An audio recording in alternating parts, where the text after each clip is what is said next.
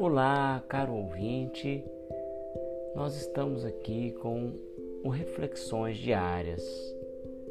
que são orações, mensagens oriundas de espíritos diversos e cuja finalidade é trazer a todos vocês, já no início da manhã, uma palavra de inspiração